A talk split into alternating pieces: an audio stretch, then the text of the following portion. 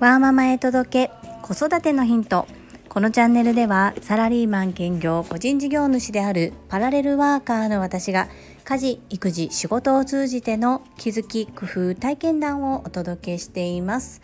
さて皆様いかがお過ごしでしょうか？素敵な週末をお過ごしでしょうか？本日のテーマは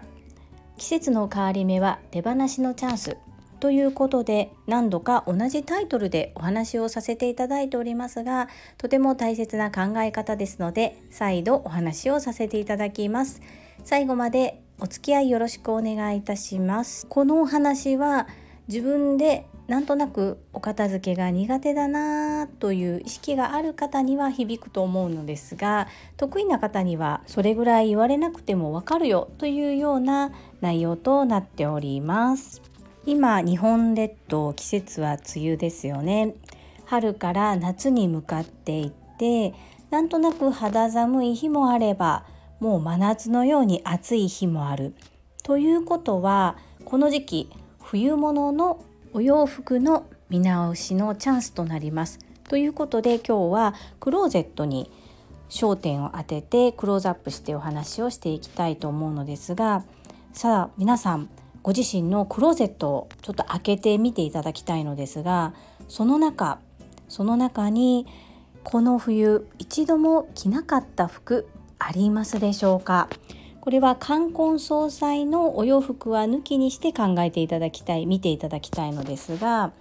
ここで全部着ました。一度も着ていないお洋服は1着もありませんという方はこの後もうお話を聞いていただかなくても十分上手に整理できていますので自信を持っていただきたいと思います。では1着でもこの冬着なかったお洋服があるよという方に向けてお話を続けますがまず生理という言葉の定義なんですが生理とは不要なものを取り除くということです。ではこの不要なものっていうのはどういったものを指すかというと1年以内に使っていなかったもの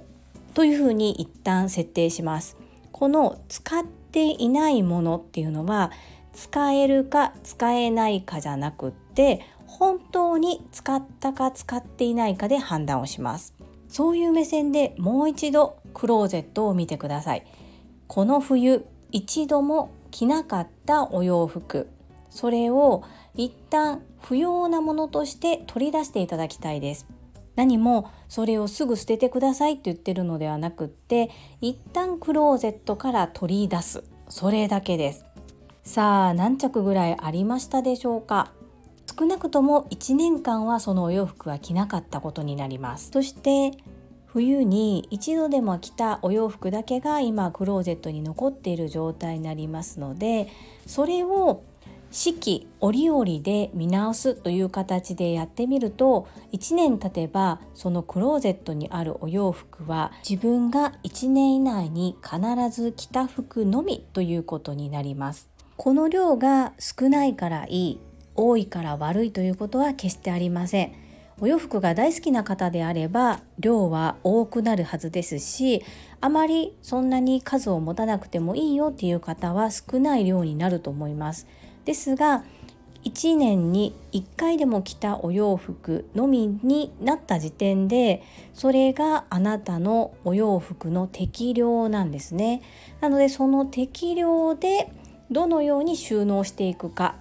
これ以上増やさないようにするのかあと少しは増やしてもいいようなのかっていう自分の中で持つ量を決めるっていうのが一つポイントとなってきます。そして一旦取り除いたお洋服。これをどうするかなんですが方法としては譲る寄付する売る捨てるがメジャーどころかなというふうに思います。どうしてもその今言った譲る寄付する売る捨てるこの4つのどれもできないどうしようってなった場合は一旦仮置きのボックスを作っておいてそこに入れるもしくは仮置きのスペースを作っておいてそこにかけておくということをしてみてください。どうしても手放せないもの。でその手放せない置いておくと決めた期日をそこに何かメモか何かを貼って記載しておきます。そしてその記載日から1年経って自分の気持ちがどう動いているかっていうのをもう一度確認をしてみてください。人生は選択の連続と言いますがお片付けの中で整理するという行為は不要なものを取り除くつまりは分けるということなんですがどちらにするかを決めるということは整理の作業には判断力決断力が必要ということになります。使わないけれども捨てられない。とりあえず置いておこう。また今度にすればいいかというのは判断決断を先送りしているということになります。この先長く綺麗な状態をキープするために必要な習慣が整理ですのでボールペン1本紙切れ1枚にしてもそれをどうするのかを自分で決めるということが大切になってきます。実際やっていることは物を分別しているんですけれどもこれを一つ一つ物と向き合うことによって心の整理をしていることにもなります。なのでとっても大切な行為です。この整理不要なものを取り除くっていうことがお片付け全体の8割を占め根気がいりとっても大変な作業になります。すごく疲れますし時間もかかりますがここを丁寧にやることで片付く仕組み作りもしやすくなりますので是非ちょっとこう物で溢れていて困ったなーっていう方は1日10分でもいいので整理不要なものを取り除くということをやってみてください。いかがだったでしょうか？皆様の参考になれば幸いです。本日もコメント返しをさせていただきます。藤井文子さんからです。大人になってもできなかったことができるようになった瞬間は嬉しいですよね。私は去年独学でのけん玉とベース教室に通い初めてベース演奏にチャレンジしました。次男くんのリコーダーの話を聞いてベース教室で初めて楽譜を見て弾けた時の喜びを思い出しました。次男くんは数学が得意なんですね。私は5年生の甥っ子の数学が難しくて LINE で送って見せてくれた分数と小数点の宿題が全然解けませんでした。次男くんすごいと思います。次男くんのファンなので自分と重ねて一喜一憂させていただいております。今日も素敵な配信をありがとうございました。藤井文子さんいつも素敵なコメントありがとうございます。けん玉ぜひリアルでお会いできた時は見せていただきたいなというふうに思います。ベース教室にも通われていたんですね。どんなジャンルの曲を演奏されているのでしょうか。実は私あの短大卒業なんですけれども短大の頃に自分の大学ではなくって近隣の近くの大学のサークルに入ってたんですけどそのサークルがなんと軽音サークルでして私も少しですが楽器の演奏をしたことがあります。そのことを今日のコメントで思い出しました。懐かしいですね。そうなんです。小学校のこう算数とかって意外と見てると難しいですよね。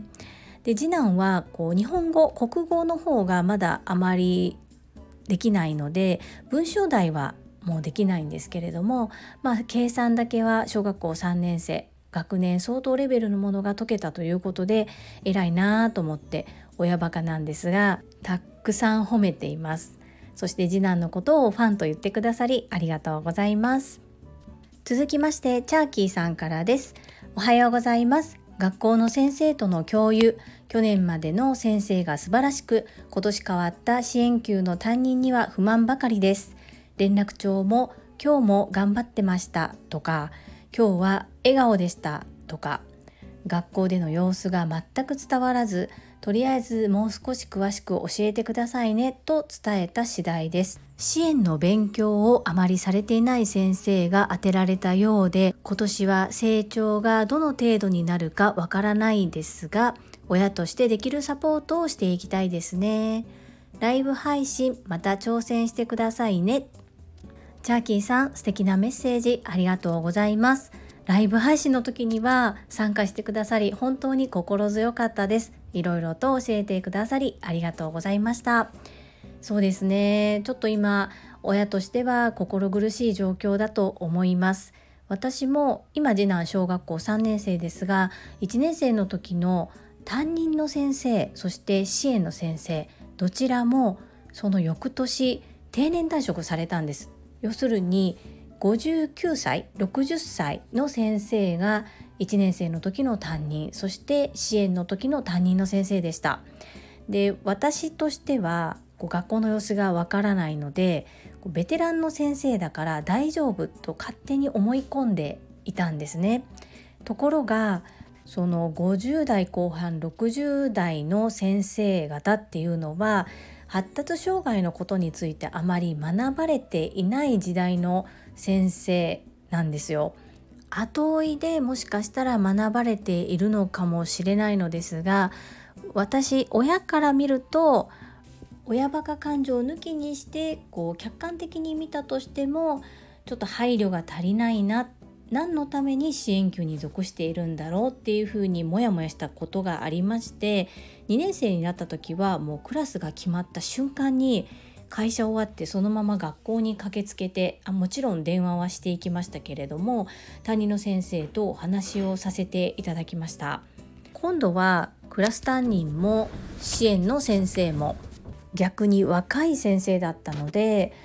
こういったことって学ばれていますかって逆に聞いてあのある程度はっていうお話だったのでそこから話を進めたんですけれどももし学んでいないということであればまあ、次男の場合はこうっていうところの一からを説明しようという覚悟でいきました。千秋さん多分今とても辛いと思うんですが連絡帳にあまりこう記載がなければ電話してもいいと思います。電話して今日どうでしたかもしよかったら良かったところそして課題なども家でもちょっと同じように共有して発達を促進させたいと思いますのでお話聞かせてもらえませんかっていう形で電話してみてもいいのかなと思います。ただねもうちょっと生理的に無理ですこの先生とかってなっちゃってる場合は逆にクラス担任の先生と話をしてみるとか校長先生に言ってみる。さらにはもう教育委員会ですねこうなってくると。できる限りのことはやってみてもいいのかなというふうに思います。その時の注意点としては感情的にならずに事実を淡々と伝えるっていうことが大切かなというふうに私の経験からは思います。あまり参考にならなかったかもしれないのですが是非頑張ってほしいなというふうに思いますしまたお話を聞くぐらいでしたら私でもできますのでどうか一人で悩むことだけは絶対にせずにコメント欄で教えていただけたらと思います。よろしくお願いいたします。本日も最後までお付き合いくださりありがとうございました。最後に一つお知らせをさせてください。タレントの美容研究家忍者みやゆうさんの公式 YouTube チャンネルにて私の主催するお料理教室ジェリービーンズキッチンのオンラインレッスンの模様が公開されております。動画は約10分程度で事業紹介、自己紹介もご覧いただける内容となっております。概要欄にリンクを貼らせていただきますので、ぜひご覧くださいませ。それではまた明日お会いしましょう。素敵な週末をお過ごしください。ママの笑顔サポータージュリでした。バイバーイまたね